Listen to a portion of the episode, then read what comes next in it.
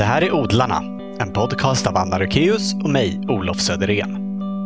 Odlarna ges ut i samarbete med Odlingstv och innan vi börjar vill vi tacka våra sponsorer som möjliggör den här podden. Det är Grön IT Konsult AB som saluför japanska verktyg av högsta kvalitet, till exempel silkesågar. Och så är det Nelson Garden. Stort tack! I det här avsnittet tittar vi lite närmare på hur vi kan använda oss av olika växter. Både sådana vi gärna odlar i våra trädgårdar, sådana vi inte behöver odla eftersom de odlar sig alldeles själva i naturen utanför våra trädgårdar. Och till sist sådana som är vanliga i våra trädgårdar men som vi kanske helst önskar kunde hålla sig utanför. Medverkande är Lisen Sundgren, herbalist och författare bakom flera böcker om ätbara vilda växter, örtmedicin och naturlig hudvård. Intervjun är inspelad hemma hos Lisen på Gärdet i Stockholm den 22 november. Varsågoda!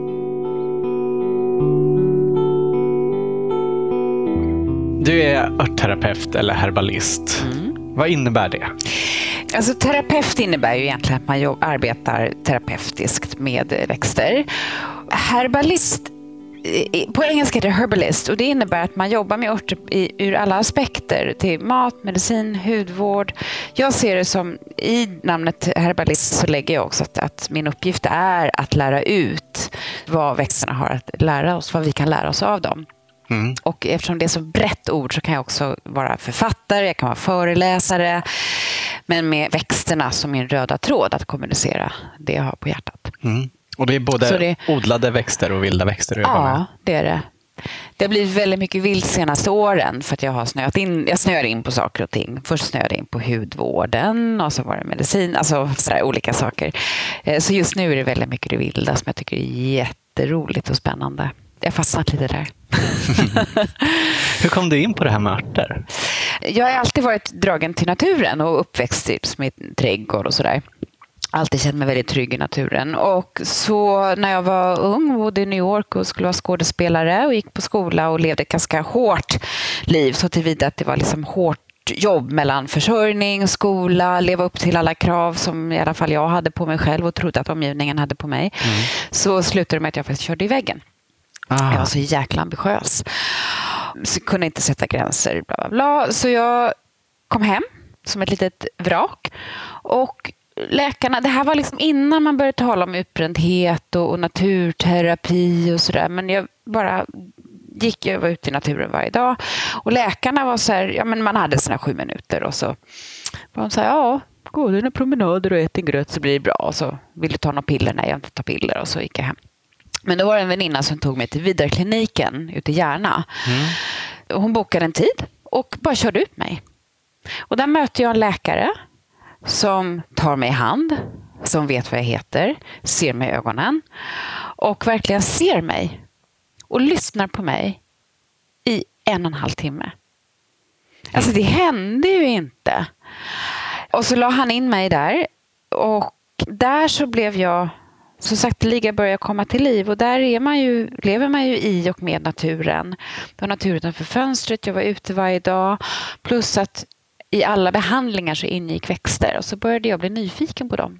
Och min läkare som var en smart person, må han vila i frid, han, han finns inte med oss längre, men han uppmuntrade, han såg så här, för att nyfikenhet är ett friskhetstecken. Och om man odlar det friska i en människa så orkar det ta hand om det sjuka. Så när jag frågade så här, ah, men den här växten, vad, vad är det, vad är det? Så puttade han in mig i biblioteket. Och så var han så här, prata med bibliotekarien, det finns mm. lite bra böcker. Istället för att vara så här, ja det här är bra för det och det här. han inspirerade mig till att skaffa egen kunskap. Ha, och så började jag läsa böcker och så började jag ha åsikter om vilka örter jag skulle ha. Och eh, han lät mig ta de växterna liksom, så att jag kunde fördjupa mig där. Och sen ledde det till att jag så småningom sökte mig till, för från att ha varit då så utbränd och nervig och liksom inte haft någon tillit till min omgivning så kände jag väldigt konkret att i naturen känner jag mig trygg och älskad för den jag är. Mm. Jag behöver inte vara på ett visst sätt. Jag behöver inte gissa vad naturen vill ha av mig. Där bara är jag.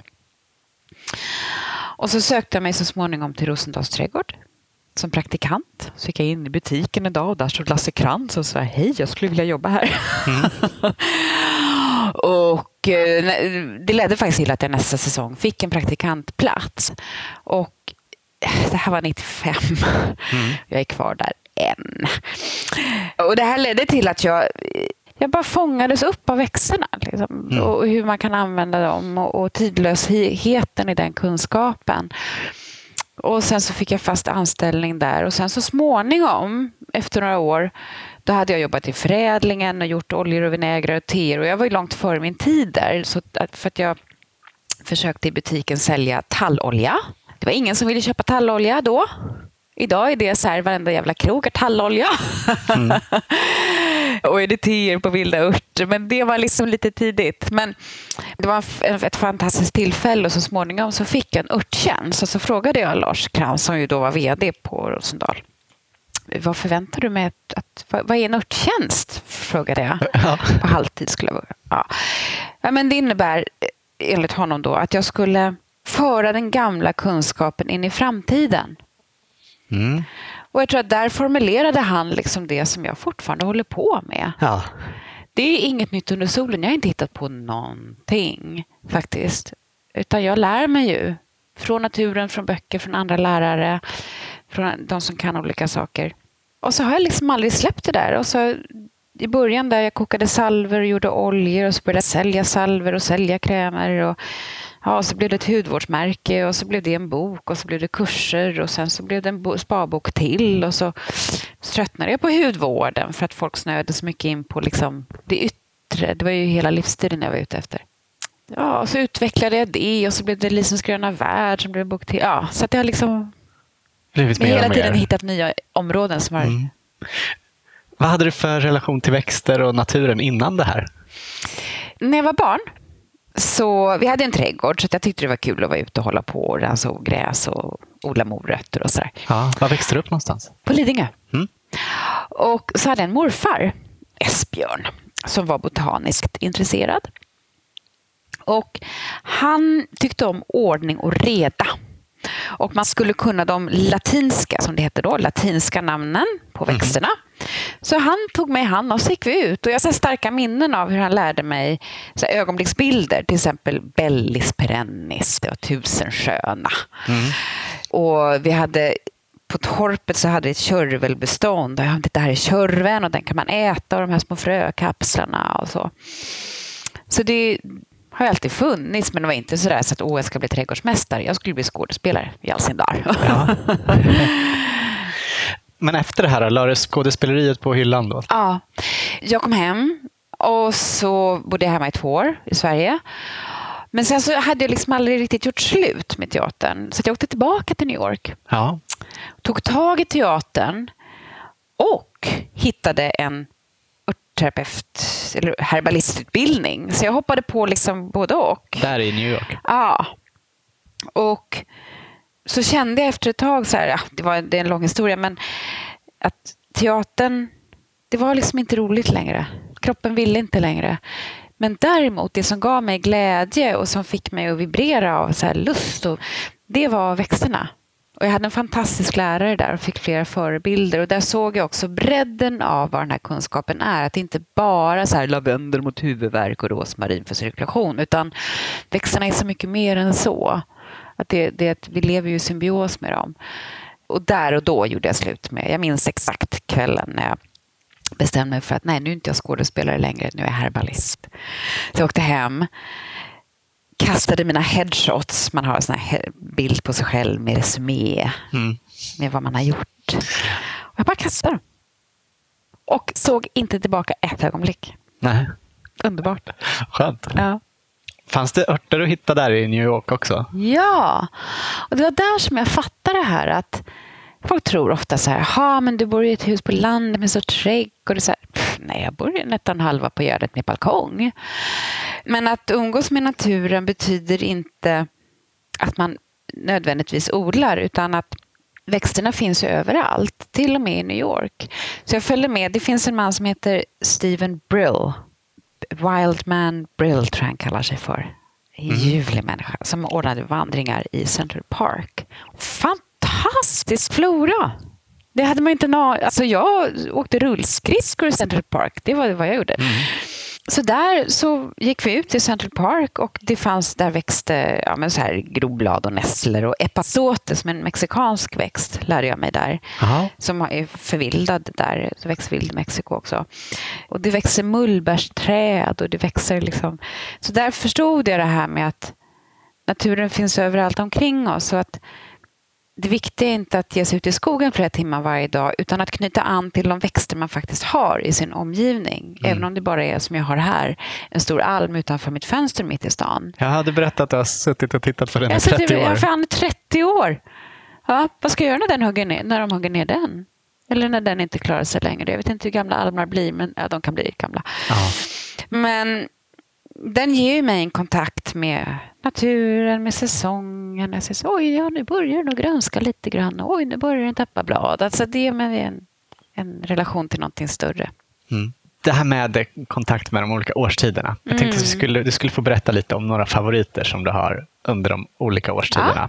Ska vi börja med våren då? Mm. känns som det är då det mesta kommer kanske. Ja, alltså alla säsonger har ju sin mat. Vi kan ju hålla oss till mat då, då i det här sammanhanget. Och eh, på våren, tidig vår, då det första som kommer upp det är ju i alla fall här omkring, det är nässlor, kirskål, löktrav. Man kan se vart nässelställena finns, om man inte har haft koll tidigare. På, man ser stänglarna från året innan står ju kvar. Mm. Så man går där och krafsar lite under löven. Då kommer det såna här små rödgröna skott. Och jag har varit ute, liksom, det har haglat och varit så här rått och kallt och så kryper man omkring där och tänker, vad fan, jag är inte klok. Men alltså glädjen att hitta den där första är helt fantastiskt. Mm. Och sen maj, juni, då är det ju verkligen då är det fest. För sen kommer ju körven och gökärten och häckvicken och sommargyllen och ryssgubben och marviolen och, och våtarven och strandarven och havsältingen och liksom granskotten. Det är då naturen fullständigt exploderar. Och, och, det är så här, folk frågar så här, ah, varför favoriter då? Och det skiftar lite från år till år. Jag är inte jättelojal. Nej. Jag snöar in. För ett par år sedan snöade jag in fullständigt på tallstrunt till exempel. Sa du strunt? Tallstrunt, eller tallskott, det är så här längst ut på tallgrenen. Alltså alla växter har ju sitt geniala välutvecklade system för att pollinera sig. Mm. För att föröka sig menar jag. Och längst ut på tallgrenen så är det, står det upp som en liten ett skott. Ja, just det. Lite gulbrunt. Och... Exakt. Mm. Och innan... Alla de här små knottarna som är på, knorvlarna, de är fulla med frömjöl. Mm. Så att för varje dag så blir de här mer och mer porösa tills till slut det räcker med en liten vindpust så bara strös ett frö. Mm, man brukar kunna se att det nästan dammar, så att det ryker från träden. Exakt, det ser jättedramatiskt ut. Mm. Och det är miljoner små pollen. Av detta kanske blir en ny tall. Så att de garderar med plus, plus, plus, plus, plus alla träd. Men i alla fall, de här små är jättegoda. Mm. Ska man ta dem innan de slår ut? Innan helt? de blir för lösa, liksom, när de fortfarande är lite gröna. Och, och, och vad gör du med dem då? Jo, men då kan man antingen bara äta dem som de är, eller så drar man av de här små runda pollenfickorna kan man säga. Till exempel blanda dem med lite honung och rostade hasselnötter som en liten gucka. Jag gillar guckor. Mm. Och servera till fisk eller till gröna grönsaker. Jättegott. Jag har haft dem bara strö över desserter, ungefär som man gör med bipollen. Liksom. Ja, men det, det, är bara en fin syrlig smak. Ja, du kan marinera med olja. Mm. Och Då mm. får ju oljan smak utav dem. Så du kan använda den oljan och ha på sallader och så kan du använda de marinerade små plupparna och mm. lägga i grytor till exempel. Spännande. Ja, jag samarbetar med en restaurang som heter Volt och vi har samarbetat i flera år och de är jätteduktiga just på att ta vara på vilda växter. Och så serverade de en hösträtt en gång med ja. svamp och rotselleri och de här tallstruntarna. Och då blev det liksom alla säsongerna som möttes där i höstsmakerna. Det blev mm. jättefint. Är det en av dem som du plockar och levererar eh, mm. örter till? Framförallt har jag gjort, för att de mm. har mer och mer gått över till att plocka själva, vilket jag uppmuntrar. För att jag tror att lösningen är inte att ha en person som liksom levererar till en massa krogar, utan jag tror att lösningen är att om vi nu ska använda det vilda i, i krogkök, att kockarna och personalen har egen kunskap om växterna. De får en närmare relation ja, till det. Hur man skördar. Jag pratar mycket om det i nya boken. Att vi måste lära oss att skörda etiskt och hållbart. Ja. Skörda vackert helt enkelt. Och inte roffa åt oss som vi har gjort med alla andra naturresurser. Vi har en chans här att lära oss leva, i, leva balanserat med naturen. Så eh, nu så skördar de mycket själva och de är jätteduktiga och skördar väldigt fint och respektfullt. Men vi har andra samarbeten. Jag har gjort en liten örtbok till dem i pressade växter som de visar för sina gäster så här, de undrar vad det är i maten. Och så, Mm. ja. så vi fortsätter hitta på samarbeten. Gastrologik jobbar jag med. Jag har gjort lite samarbeten med, hos Mattias Dahlgren. Mm. Det är jättekul. Just det. Men tall är ju lätt att känna igen. Mm. Men jag tycker det är lite svårt med alla de här örterna. Ja, och jag förstår det. Och det är ju som allt som man inte kan är ju luddigt från början. Mm. Jag har hållit på så många år.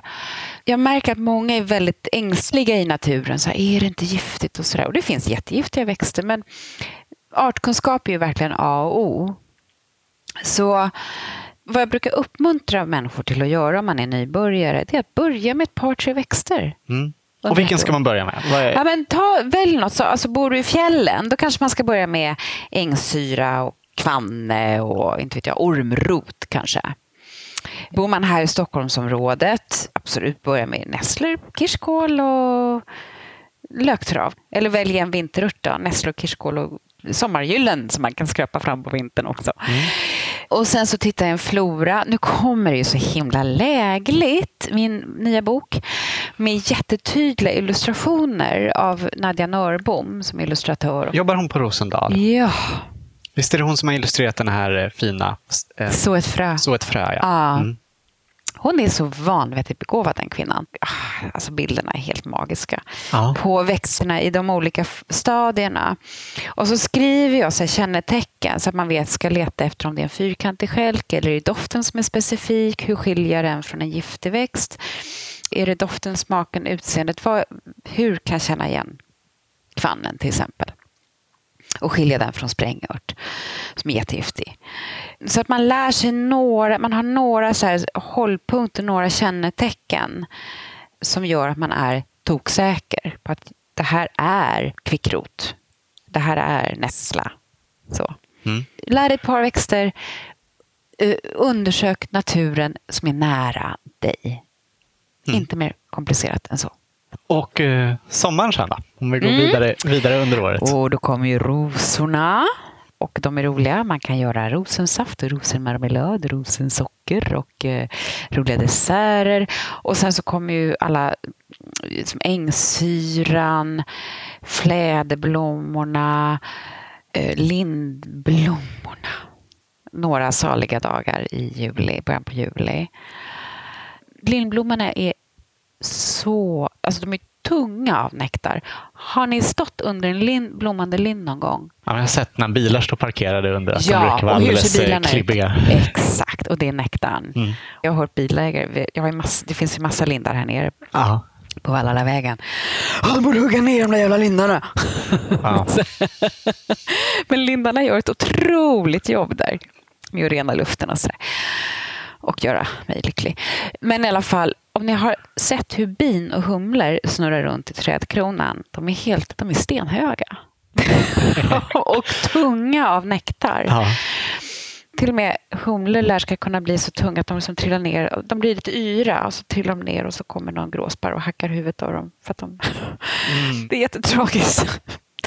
Men, men, men de är väldigt rika på, på pollen och på, på nektar och har en ljuvlig, söt, aromatisk, honungsaktig doft som mogen melon. Liksom. Ja. Äter du dem som de är bara? Mm, jag gör antingen infusion på dem eller man kan låta dem dra i grädde eller mjölk. Och så får grädden eller mjölken smak av lindblommorna. Och sen kan man använda, om det är grädde då, till att vispa och servera till en dessert.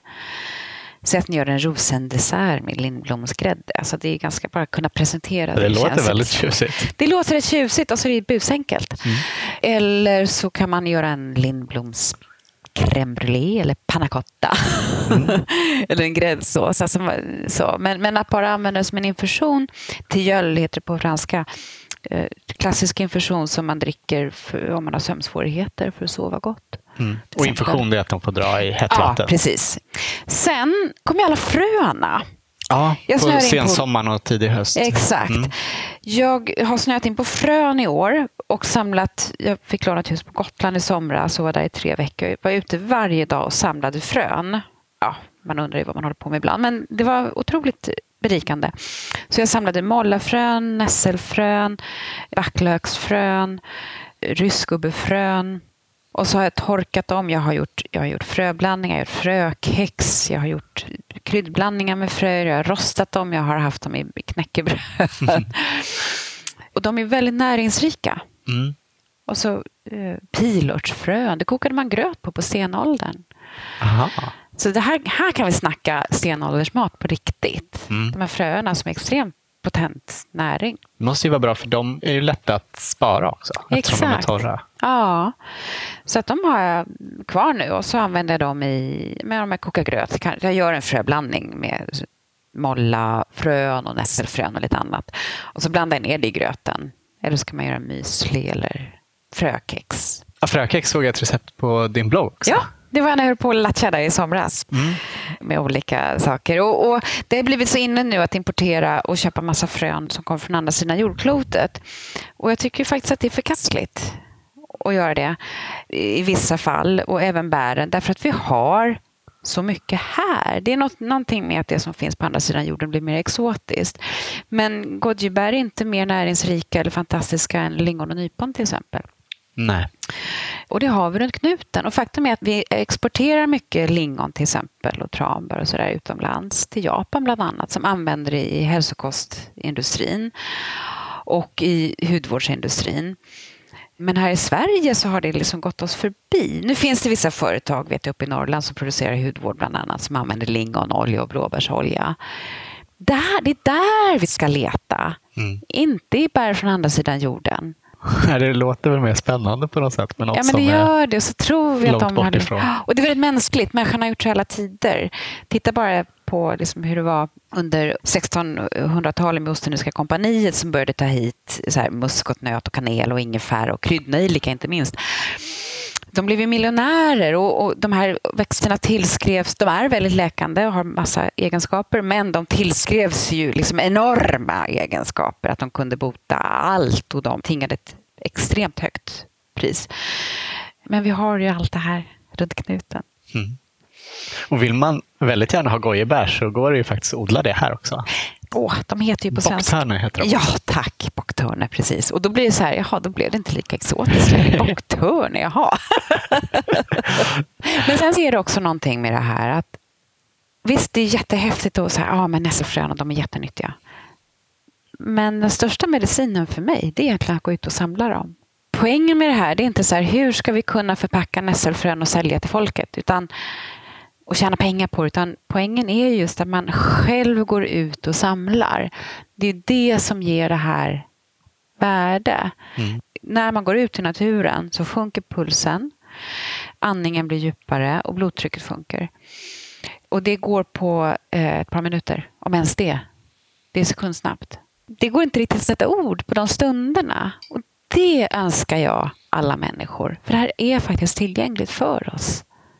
Det är där saker och ting börjar hända. Och man får respekt för också varför bra mat kostar pengar. För det ligger enormt mycket arbete. Det är lätt att säga så här, ah, jag ska koka pilörtsgröt. Men vet du hur mycket pilörtsfrön du behöver till en portion pilörtsgröt? Och hur lång tid det tar att samla det? och nu är vi inne på hösten, när vi spelar in det här. Ja. Sen höst till och med. Ja. Och vi har precis fått smaka en fantastisk nyponkräm. Mm. Berätta, vad, mm. vad är det du har gjort? Här? Ni har fått nyponkräm med myskmadragrädde och granbarrsmandelbiskvier. Så himla gott. Ja, och eh, i år så var det ju ett stort bärår. Mycket blåbär och lingon och nypon. Så i år snöade jag in på nypon och gjorde nyponketchup och, och väldigt mycket nyponsoppa. Varför jag gillar att göra just ketchup och soppa och kräm är för att man behöver inte rensa dem. Alla som har försökt att rensa nypon vet att det är jättekladdigt och man, det blir nästan inget fruktkött kvar. Men när man gör nyponkräm så behöver man bara skära bort blomfästet, rensa bort det och skölja av dem, lägga dem i vatten och koka upp och så får det sjuda. Och sen så kör man dem genom en, en um, finmaskig sil eller passör. Och sen kan man spara kärnen och torka och mixa dem till ett pulver. Men, så det är allt jag har gjort. Och så har jag smaksatt, eh, bara sötat med lite, lite honung. För jag tycker om när den är lite syrlig. Mm. Och nypon ska vi komma ihåg, då, det är ett av våra allra mest antioxidantrika bär. Och så fantastiskt gott ju. Ja, med syrliga, fräscha. Ja. Det är jättegott. Och grädden, det är då myskmadra som man plockar i maj som är en Gallium odorata. Heter den. Torkar du den och sparar till nu? Eller? Ja, och den blir ännu mer smakrik när man torkar den faktiskt. Det är inte så med alla växter, men just myskmadran får ännu mer kraft i smaken.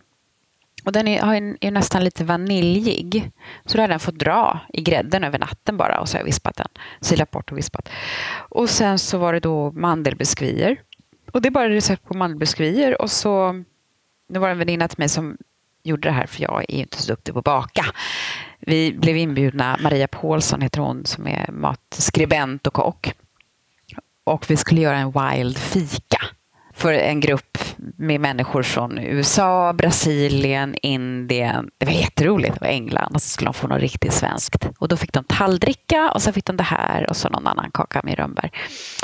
Jo, så det är mandelbiskvier och så är det granbarrspulver. Alltså det är bara granbarr. Så fick de torka och så mixade jag dem med socker och hade med det i kakan. Alltså jätteenkelt. Mm. Och till det att dricka så fick ni eh, talldricka. Och det är ja. heller inget nytt påfund. För mig är det nytt. Ja. Och jättegott. Ja, visst är det. Mm. Och det är bara tallbar. Och det finns mycket nedfallna grenar nu efter alla stormar. Man får inte bryta av kvistar och sådär i Nej. naturen. Jag tänkte vi ska prata lite mer om det ja, senare. Jättebra. Mm. Men det har ju varit så mycket stormar nu så att det har legat hela jättegrenar nedfallna. Så att jag har plockat med mig från dem. Och nu på vintern då är C-vitaminhalten som högst. Så det är C-vitaminer och antioxidanter. Så att ni har verkligen fått så här, ni kommer bli jättefriska. Men det blir en väldigt, eller hur? Det blir en god dryck. Ja, verkligen. Jättegott. Lite söt, syrlig. Mm. Ja, sådär. Och den kan man absolut, som du sa också, eh, Anna, att man kan dricka den eh, kall som en måltidsdryck. Så på vintern då finns ju alla tall, eh, tallväxter. Enbär kan man plocka. Och nypon. Och den som är ambitiös kan under snön, sen när snön kommer, så kommer sommargyllenbladen. Om man, vet, om man har jättekoll på vart växer sommargyllen, då kan man gå dit och så kan man skrapa under, bort snön och så där kom, ligger de här små bladen och väntar. kan man äta dem. Men det är en vildväxt också? Det är en vildväxt, ja. Sommargyllen blommar i maj. De, de smakar lite som rucola.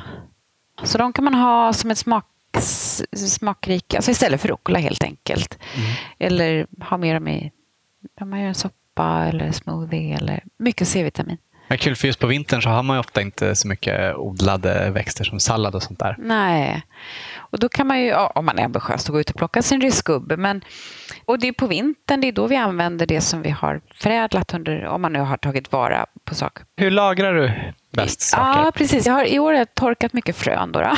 Mm. och en hel del lindblommor och myskmadra.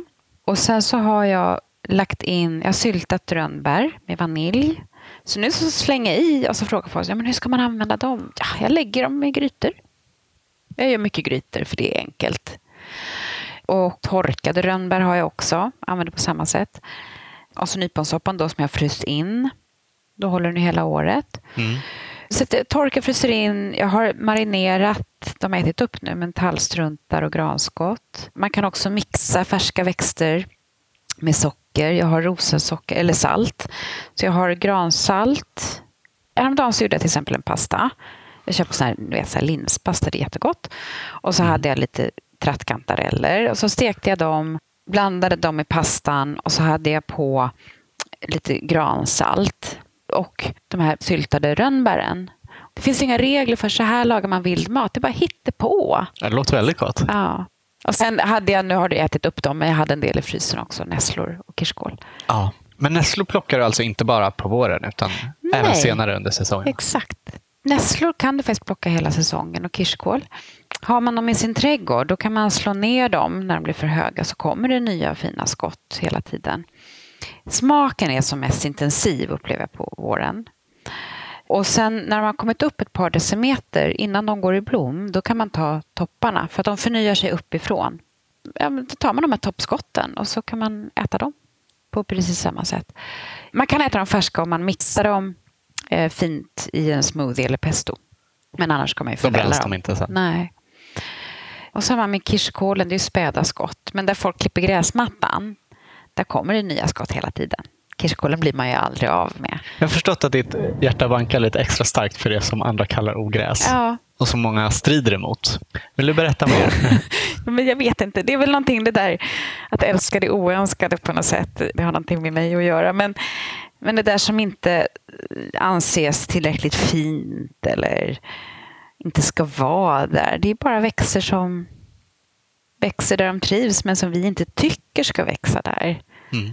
Men det finns ju en skönhet i dem också. Alltså det är bara en inställningsfråga. Och det är Ja. som i människor. Man kan inte bara kategorisera dem i bra och dåliga människor. Utan alla har ju sitt att erbjuda. Liksom. Man får bara vara lite nyfiken och ha ett öppet sinne. Då kanske man ser också på naturen med andra ögon. Att de här är ju faktiskt en resurs. Och istället för att bara kasta dem då så gör de till en resurs i, i trädgården eller i din vilda omgivning. Värsta ogräset på vår odlingslott är det Ja. åkervinda. Kan man använda den på något sätt? Nej, Nej, okej. nej det är bara att rensa bort den. Det går inte att rensa bort det. Det går inte. Nej, det finns ju vissa växter som, som faktiskt... Ja, nej. Du bor ju som sagt i centrala Stockholm. Ja. Var plockar du alla dina växter? Alltså jag ger mig ut, ibland åker jag ut liksom utanför stan sådär. Men eh, ibland plockar jag precis här utanför. Det finns jättefina röllikablad här ute. På, det är liksom mellan husen här. Det är inte någon jättetrafikerad väg här. och Det är kanske 100 meter till Vallalavägen. Och när jag plockar till mig själv då, då behöver det inte vara... Ah, jag tror inte att det är värre än luften vi andas vad det gäller gifter. Så då, då plockar jag faktiskt här nere. finns det både kirskål och röllika. Och det, är, alltså det är bara en liten gräsplätt mellan två hus. Ni ser, det är inget märkvärdigt alls. Nej. Det finns faktiskt lite um, våtarv där också, som är fin. Rönnbären når jag tyvärr inte. Annars skulle jag gärna plocka dem. Mm. Rönnbär är också för övrigt ett sånt där superbär. Så man får plocka, enligt allemansrätten så får vi plocka på allmän mark. Jag åker ut på Lidingö ibland och plockar. Men Just det, och så nämnde du att du har varit en del på Rosendal. Ja, precis. Så där kan jag gå och plocka ogräs. Men i, i princip så gäller ju allemansrätten och den innebär, alltså kortfattat kan man säga, så betyder den så här, skörda vackert, inte störa, inte förstöra. Ramslök till exempel är ju så himla poppis, plötsligt ska alla ha ramslök. Och så hittar man ett fält och så skördar man rent och så kommer man tillbaka nästa år och undrar varför är det ingen ramslök här? Det är Det är inte för att man har plockat då. rent. Nej. Och gärna då slitit upp rötterna. Liksom. Så man förstör växter när man gräver upp deras rötter. Mm. Just det, och du har ju skrivit om eh, till exempel kardborrerot, Mm. att du brukar skörda det. Ja.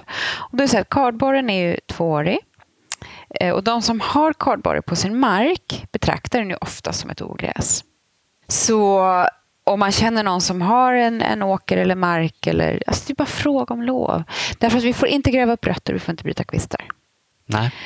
Men har du markägares tillstånd, absolut, då kan du gräva upp kardborrar. De förnyar sig hela tiden så att det är ingen utrotningsrisk för, för just dem. Nej. Det är lite slitigt att gräva upp kardborre för de växer gärna på hård mark. Så drar de upp näring från, Från djupet. djupet. Mm. Och så lagras i roten och den kan man använda ungefär som palsternacka. Väldigt näringsrik och den är godast första året. Men, men så, så är det. Och eh, ska man skörda på annans mark, be om lov. Det är sällan någon som säger nej om du frågar om du får ta deras ogräs. Mm. Vi lever i symbios med naturen och vi ska respektera den. Växterna behöver ha en viss andel kvar för sin egen fortplantning som är deras huvudsyfte. De existerar för att kunna fortplanta sig. Mm. Punkt. Liksom. Sen har de ju andra funktioner också med sina rötter och samarbeten och symbioser och sådär. Men, och sen så finns det andra djur än vi som är beroende av växterna. Vi kan faktiskt gå till en livsmedelsbutik och köpa spenat. Det kan inte de. Vi talar liksom rådjur och, och som vilda sådana större djur, men också alla insekter som är beroende av de här både som hem och, och som mat. Och plocka helt enkelt inte rent. Det ska inte synas att man har varit där. Plocka kanske 20-30 procent av det du hittar och lämna resten. Det här är en övning i att inte bli girig. Mm. och jag ser också som en utmaning att wow, vilket tillfälle vi har att lära oss leva i balans med naturen och inte roffa åt oss av de naturtillgångar som finns. Som vi har gjort med allting annat, med oljan och guld och kol och träd och mineraler. Mm. Att vi bara ser till att tänk på barnbarn, alltså tänk sju generationer framåt ska det här finnas. Vi är en sån liten del och allt vi gör påverkar. Men det påverkar också oss själva till syvende och sist. Mm. Jag hade en lärare som var medicinman vid en aztekby. Den blev nedbränd så småningom. Det är en grym historia. Men han byggde, I den kulturen så byggde man som altare i skogen.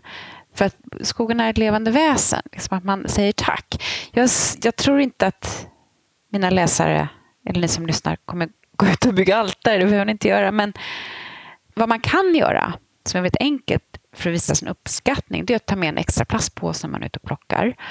Och så lägger man allt plastskräp som man hittar i naturen. Ni kommer bli förvånade hur mycket plastskräp som ligger i naturen. Det är väl det minsta vi kan göra. Mm, bra. Som ett litet tack. Och så bara att man i sitt hjärta, det känns jättefånigt att säga åh tack. Men bara man, att man i sitt hjärta känner en, en tacksamhet och så uttrycker ett tack. För det händer ju någonting med oss när vi säger tack. Eller hur? Mm. Och inte bara tar. Så vi har mycket att lära oss av ursprungsbefolkningars sätt att förhålla sig. Och det här har jag hört från, från shamaner i Japan, från medicinmän i, i Nordamerika. Mm. Vi tror att om man köper något och betalar för det, då har man sagt tack. Men mm. vi kan inte ge naturen pengar. Men en bra idé att ta med sig lite skräp. Ja, det är så otroligt enkelt. Mm. Du var inne på att man ska veta vad man tar för någonting och att det kan mm. finnas eh, giftiga växter. Mm. Har du blivit förgiftad någon gång? Nej. Aldrig? Och, nej, och innan jag lärde mig att man ska hetta upp fläderbär innan man äter dem, för de innehåller blåsyra så man kan bli lite illamående. Mm. Men när man hettar upp dem så förstörs det. Så gjorde jag smoothies. Till jag sa, fan vad gott. Och så åt jag det. Jag mådde inte illa, men min kompis blev illamående. Är det bara i bären den här syran finns? För blommorna ja, kan man blommorna är ingen fara. Nej. Det utvecklas väl i bären. Mm. Men så fort man, om man ska pickla dem till exempel, då häller man bara på het pickelslag. Ja. Eller så gör man sylt eller bara förväller dem lite grann. Så då, då är det ingen fara. Hur vanligt är det att vilda växter är riktigt giftiga? Så här, det finns väldigt giftiga växter. Det finns nattskatta. Alltså giftiga sådär som man dör som man direkt? Dör Ja, absolut. Sprängört Eh, bolmört, björnloka. Den dör man inte av, men man blir väldigt sjuk. Istället för att oroa sig för alla växter så är det bra att lära sig några kännetecken på de här riktigt giftiga växterna. Men jag har aldrig hört talas om liksom till exempel så här, nattskatta. Det blir så svarta bär. Och de växer jättevanligt på så parkeringsplatser mitt i stan. Och så kan man tänka sig så här, ah, men tänk om barn äter dem. Jag har aldrig hört talas om att ett barn äter nattskatta. Så, så att jag tror man ska kanske inte vara så överdrivet ängslig. Det är fler som blir svampförgiftade. Inte så att de dör, men så att de blir sjuka. Jag är ingen svampkännare eh, alls. Svampar har jag liksom inte nördat in på. Men, men där är ju förväxlingsrisken väldigt stor. Ja. Hur stor andel av det du äter kommer från naturen? Eh, det beror lite på säsongen. Eh, så där i maj-juni, då är det väldigt mycket av grönsakerna. Då köper jag i princip inga gröna bladgrönsaker.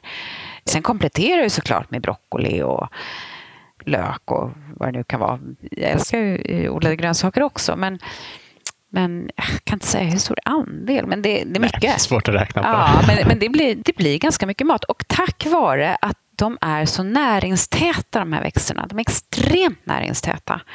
Så får man, blir man ju liksom mätt snabbare än man blir på nu kanske isbergssallad är ett dåligt exempel, men det är liksom ingen näring i isbergssalladen att tala om. Så man behöver äta väldigt mycket för att bli mätt. Men, men sen absolut, jag ser ju dem som ett komplement till det vi redan har. Mm. Vi mår ju bra av att äta en varierad kost. Så att genom att äta det vilda så får vi automatiskt ett mer varierat utbud av, av eh, grönsaker. Mm. Har du räknat efter någon gång hur många olika örter du använder över ditt liv? Jag försöker ibland. Men så kommer det nya hela tiden.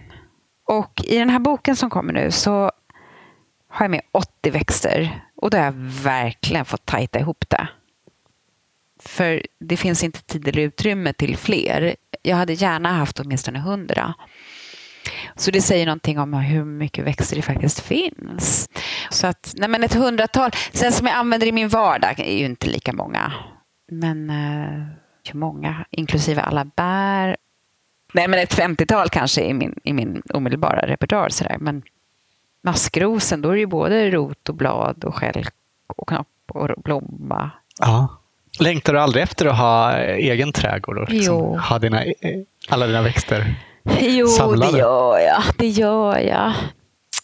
Jag har förstått att jag vill, jag vill hemskt gärna bo vid havet. Jag har bara inte beslutat mig för vilket hav. Okej. Okay. så vi får väl se vart jag landar. Men jag drömmer, jag drömmer om att bygga ett hus vid havet. Där jag kan odla lite själv och, ja, och framförallt ha de vilda växterna in på knuten och leva. För det är så här, varje år som jag håller på. Jag börjar nästan grina för att jag blir så otroligt berörd av det. av, av det här som vi som naturen erbjuder och som vi, den stora intelligensen som vi är en del av. Och tänk bara för att liksom komma närmare den. Vi glömmer, och jag ser det som min uppgift i livet, att bara påminna. Och Det kan vara så enkelt som att på vägen till jobbet så kanske man bara tittar upp och ser hur många träd det är på vägen till jobbet. Då, bara i det lilla, har man tagit kontakt med naturen. Eller på våren så här, hänföras över Shit, det växer band med maskrosor ur asfalten. Och där är gatkamomill, det är värsta kryddan. Hur fasen bär de sig åt? I asfalten, vad, vad lever de på? Ja, det kan man ju verkligen undra. Ja. Så det, det, behövs så lite för att vi ska... Mm. Men visst drömmer jag om, om det där lilla huset. Ja. ja. Om man tänker på odlade växter, då. Mm. vad är det första du skulle plantera i din örtagård? Mm. Eh, ringblomma skulle jag ha. Rosmarin kan vi ju inte odla här, men det beror ju på vad jag har min trädgård i för sig. Jag vet ju som sagt inte vid vilket hav ännu. Nej. Ja, det vore roligt med ett fikonträd. Mm. men absolut ringblommor, kamomill, timjan är jag väldigt, väldigt förtjust i. Sen vore det ju kul med mm, kyndel, det är gott. Bra vid förkylning och hosta och gaser. Sen skulle, vore det ro, roligt att laborera med vilda växter. Att se om det går att ha liksom en låda med bara nässlor. Och att man kan mm, hålla dem under kontrollerade former. Liksom. Mm. Då får man ha en låda eller en hink. Ängsyra och kanske se om det finns ja, jag har inte tänkt på så mycket vad jag ska odla, men jag vill ha lite grönsaker också. Mm. Eh, men absolut timjan, kamomill, rosmarin. Så vanliga växter, men jag tycker de är... Ja, myskmadra. Absolut myskmadra. Mm. Lite rosor. En maskrosehörna. Ja. Vi läste på din blogg att det var tre månader i Tanzania och Sydafrika i vintras. Ja. Berätta vad du gjorde där. Ja, först så var jag på ett barncenter som heter Ekonef som ligger vid foten av Kilimanjaro i norra Tanzania. Mm. Och eh, jag hade fått kontakt, för jag känner arkitekterna som bygger det här barncentret. Ett samarbete med en kvinna som bor där, Caroline Nicholas, som ehm, har 16 barn boende hos sig. Det är lite trångt. Men hon har mark på landsbygden mellan Arusha och Moshi. Och där bygger de nu, de har startat en stiftelse som, och som jag nu är med i. Och vi eh, raggar pengar till stiftelsen eh, för att kunna bygga det här barncentret som ska bli hållbart på all, och självförsörjande på alla möjliga vis. Så där har de byggt först ett prototyphus för att se att allting funkade med ventilation, solpanelerna, vattenförsörjningen, toaletten. Och det är ett hus som i princip ska kunna sköta sig själv på ett hållbart sätt. Själva byggnaden där barnen ska bo och gå i skola är i princip inflyttningsbart. Vi behöver en mille till. Så kan ungarna flytta in. Basketbollplanen är på plats, lekplatsen är på plats. Det är bara liksom, ah, vi är nästan där. Och där så har de också en gård med kor, grisar, höns, kycklingar och getter för att bli självförsörjande med maten och en fruktodling som håller på att anläggs. Och barnen är väldigt engagerade i odlingen och djurskötseln så de äldsta barnen kommer ut med jämna mellanrum och tar hand om djuren. Och får själva liksom gräva ner, plantera bananträd och, och sådär. Så de är otroligt engagerade i platsen och vad de får lära sig. Det här blev jag så berörd av och ser att det här är någonting som alla barn borde lära sig egentligen, livskunskap, nämligen att odla sin egen mat, ta hand om sina egna djur och laga mat. För har du de grundkunskaperna så klarar du dig ganska bra i livet oavsett.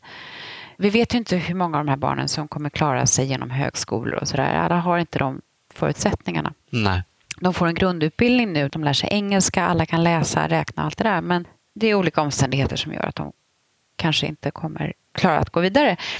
Men de kan odla sin mat och de lär sig att leva i grupp tillsammans. Det är fantastiskt att se hur de liksom löser sina konflikter, samarbetar, tar hand om de äldre, tar hand om de yngre. De lär sig leva i en gemenskap. Och det är en blandad grupp med kristna, muslimer, massajer, ja, de är kristna, men, och de kommer samman och liksom lär sig leva och acceptera varandra. Det är mm. väldigt mm. häftigt att se. Ja, bra. Hoppas ni får ihop den där sista miljonen då. Ja, jag hoppas det. Kan man ge en donation ja, istället för att köpa en julklapp ja, till någon kanske? Ja, vet ni vad? Bästa julklappen, vet ni vad det är? Gå in på econef.org, econef.org. Där kan man läsa om hela projektet. Man kan följa bloggen från alla volontärer som skriver där. Och så kan man gå in i webbshoppen. Och där kan man välja att köpa så här. Man kan köpa ett bananträd. Det kostar 50 kronor. Eller en ko. Jag tror att den kostar 4 000. Man kan köpa takpaneler. De mm. kostar lite mer. Man kan välja utifrån sin plånbok. Och så får man ett mejl med ett kort, eller man kan få det fysiskt också skickat till sig. Så kan man ge bort det som present. Ah, man kan också present. bli månadsgivare och det har jag valt att bli. Förutom att jag ordnar fundraising här hemma i Sverige, så det är liksom mitt engagemang där. Men då dras det 100 kronor för mitt konto i månaden och 100 kronor det får jag knappt två fika för på stan och de kan jag lätt avstå ifrån. Mm. Men 100 kronor för dem gör jätteskillnad. Och det är en jättefin present att ge bort och det betyder så mycket. Och jag känner, efter att ha mött de här barnen så känner jag bara så här att ja, men det finns en liten kille, han är inte så liten, han är 16. Han drömmer om att bli ingenjör och jag vet att han kommer bli en fantastisk ingenjör men han måste få förutsättningarna. Det är klart att han ska få det. Det finns en ung, ung flicka som, hennes högsta dröm, hon är uppväxt i en Masai-by, men hennes högsta dröm är att bli en farmer. Hon vill bli bonde. Hon vill ha en liten gård. Och jag bara känner att hon måste få sin gård. Frida heter hon. Så där kan man gå in och göra stor nytta. Mm, bra. Mm, tack. Men eh, du var där i en månad? Ja. Sen åkte jag vidare till Zanzibar. Mm. Och Zanzibar har ju hägrat lite för mig sådär. Det är där, alltså kryddön. Där finns ju alla kryddor. Alltså det växer vanilj, kryddnejlika, allt möjligt. De har papaya, mango, bananer. Allt bara växer överallt. Baobab och ja. Och på Zanzibar kom jag också i kontakt med, jag fick en, en vild vandring bland eh, vilda läkeväxter av en, en uh, ung man som uh, lär sig, han vill lära sig allt om läkeväxter. Så han, vi var ute nästan en hel dag, vi skulle vara ute i två timmar. Det var jättespännande för det var ju växter som jag aldrig hört talas om. Jag skulle inte känna igen dem idag. Jag har tagit bilder på allting men jag, jag måste ju använda dem och hålla på för att komma ihåg. Så det var spännande. Mm. Och sen så åkte du till Sydafrika? Ja. Och kände, jag har kommit hem. Det var väldigt märkligt. Redan på terminalen på flygplatsen kom jag ut, såg solnedgången och bara var så här, "Ha, är hemma? Jag har aldrig känt så någonstans och jag har rest ganska mycket. Vad fick dig att känna så? Det var något med ljuset och det här omedelbara var, det vet jag inte riktigt vad det var, men, men dels är det ju värmen är härlig, men det är en torr hög, torr, det är en torr värme som jag tycker om. Men sen så var det också någonting med allt eftersom jag reste runt där med, med naturen som var väldigt drabbande. Du har, på den sidan där jag var, var Atlantkusten runt Kapstaden och den udden där. Och, och jag tycker om den vilda naturen. Jättevacker med, med fantastiskt spännande växter. Ja, hur var utbudet av örter? Det här är ju världens mest artrika plats. Just området runt Kapstaden. Och där finns det, det två olika sorts florer. Den ena heter Famebos. Och jag är hyfsat erfaren ändå bland med vilda växter i Europa. Och jag reste i Indien och lärt mig känna igen en del där. Men kommer dit och känner mig som en nybörjare. Det var jätteroligt. Alltså det är växter som jag all... Dels en del växter som jag känner igen för att vi har dem i kruka här, som pelargoner. Mm. Alltså Ja, de? Exakt, de kommer ju därifrån. Och att se dem, plötsligt förstod jag pelargonens väsen. När man ser de här små, små, små vildpelargonerna med små oansenliga men fantastiska små blommor. Och de, väck, de här famebows växer i väldigt torr mark. De har ju lite regnsäsong och, och vinter ett, någon månad. Men annars är det varmt och torrt. Och eh, man ser liksom hur de har lärt sig anpassa sig till det här klimatet. Och där finns extremt mycket medicinalväxter. Jag hade förmånen att uppe i Cederbergen bland annat vara ute med en god vän, Peter, som jobbar på en vingård där uppe. Och han tog ut mig med en av männen som har jobbat på gården länge, som kan många läkeväxterna. Han talade inte engelska, så Peter fick översätta. Men där fick jag lära mig många av de här växterna som såg ut som ingenting. Små vedartade buskar som är så här fantastiska läkeväxter som man har använt och har haft en stor kunskap om. Jag träffade också en kvinna som heter Luby Rush som har startat en trädgård. Hon är jätte, jättekunnig om vilda ätliga växter och duktig kock också. Och hon har, har ju förstått att växter som klarar sig med väldigt lite underhåll i ett torrt klimat, det är ju framtiden. Så som världen ser ut idag. Och de utmaningar vi står inför. Att dels försörja väldigt många människor och odla ett varmt torrt klimat Ja. utan vatten. Så hon har gjort en, och fått pengar till från eh, universitetet i Stellenbosch bland annat att lä- anlägga en trädgård i en kåkstad utanför Kapstaden som heter Kailecha som är den största kåkstaden. Där de provar att odla vilda ätliga växter för att se om det går. Alla vilda växter låter sig inte odlas nämligen. Nej. Så där testar de det och det innebär en massa bra saker. Dels de får den här kunskapen som är absolut värdefull och användbar. Och de som bor, det är en stor arbetslöshet Eh, naturligtvis i den här kåkstaden. Och då får de som jobbar där, de får ju både en utbildning och kunskap och ett arbete. Och dit kan man åka på besök. Så att nu ska jag åka ner med en grupp svenskar. I, de kommer ner i månadsskiftet januari-februari. Då har jag varit där ett par veckor redan. Och så ska vi bland annat besöka Luby i den här kåkstaden och Cape Wild Food Gardens. Och där ska vi få möta växterna och vi ska få laga mat. Och det ska bli spännande för att det är så helt andra smaker än vad vi är, är vana vid. Ja, gud vad roligt. Ja, jag är dödtaggad för detta. Ja, förstår det. Ja. Man blir sugen på att åka med. Ja, eller hur? Nästa år. Jag går det här vägen nu, så det är första gången jag gör det här, så, Ja. så eh, är det min plan att, att arrangera fler sådana här Ja, resor. Mm. Du sa att du inte visste var den här trädgården du drömmer om, var den skulle ligga riktigt. Mm. Är det i Sydafrika kanske? Alltså, jag vet inte. Det är väldigt långt borta från alla nära och kära här hemma. Men just nu är det ju det som lockar. Eller Mm. kanske närmare. Jag, jag, jag vet inte riktigt Nej. faktiskt. Men, men ett hus med massor med ljus. Mm. Man vet aldrig. Jag håller alla sinnen öppna. Mm. Det här med örterna är ju ditt levebröd. Är det stor efterfrågan på den här kunskapen? Alltså den är ju väldigt årstidsbunden. Det, det här är ju ett, ett problem att försöka livnära sig på bara det här. Eh, jag har jobbat extra mycket på Rosendal genom åren och sådär också. Men, och hittat inkomster på annat håll. Men eh, det blir ju väldigt mycket kurser och vandringar under sommarhalvåret naturligtvis.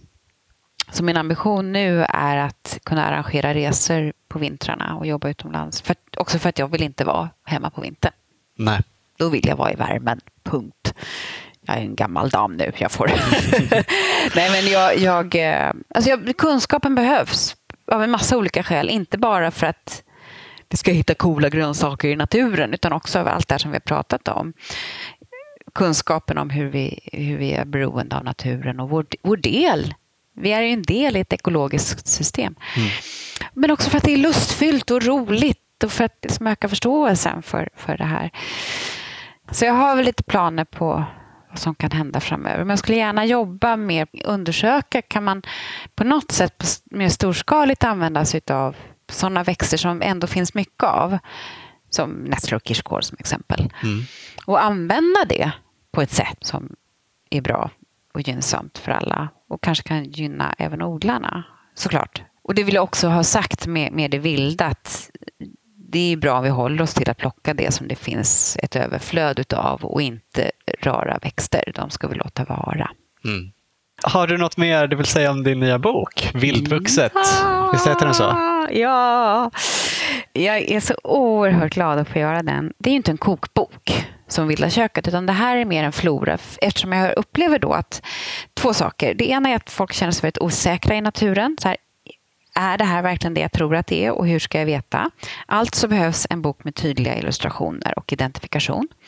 Bra, då har vi med det.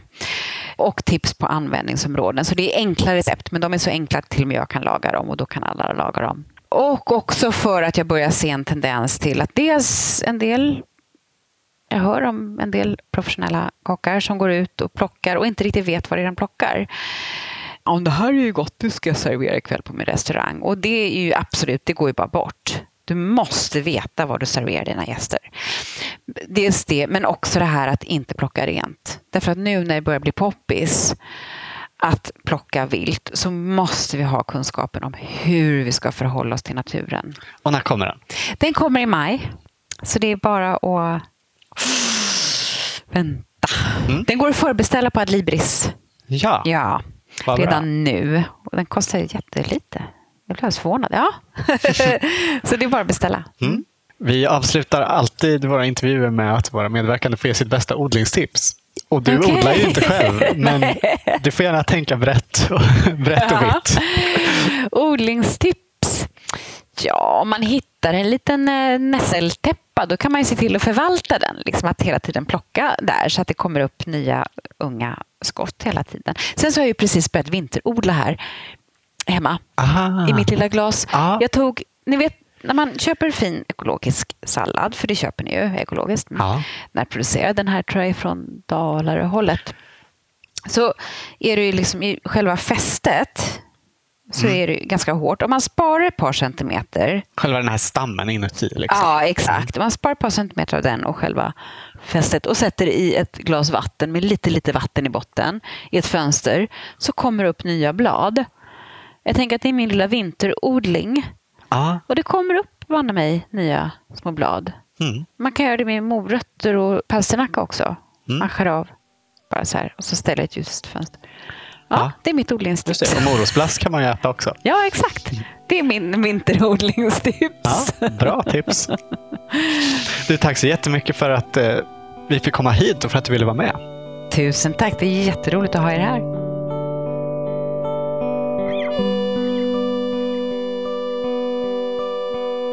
Du har hört Lisen Sundgren i Odlarna. Vill du följa henne på Facebook och Instagram så finns hon där under namnet Life by Lisen. Hennes bok Lisens gröna värld är slut hos förlaget, men Lisen hälsar att hon har några exemplar själv som man kan få köpa om man mejlar henne. Adressen finns på hennes hemsida lifebylisen.com där du också hittar hennes blogg. Och nya boken Vildvuxet som kommer i maj går alltså att förbeställa på Adlibris. Hon har också gjort en fantastisk bok som heter Det vilda köket ihop med kocken Rune Kalf Hansen som du kan höra i Odlarna avsnitt 14. Och Lasse Krantz, som Lise nämnde i programmet, har också medverkat i avsnitt 25. Inom kort kommer också två bonusklipp med Lisen här i vårt flöde. Om huskurer i förkylningstider respektive örtbaserad hudvård. Stort tack för att du lyssnat och tack än en gång till våra sponsorer Nelson Garden och Grön IT Konsult som möjliggör den här podden. Redaktör var Anna Rökeus. Jag heter Olof Söderén. Vi hörs snart. Hej då!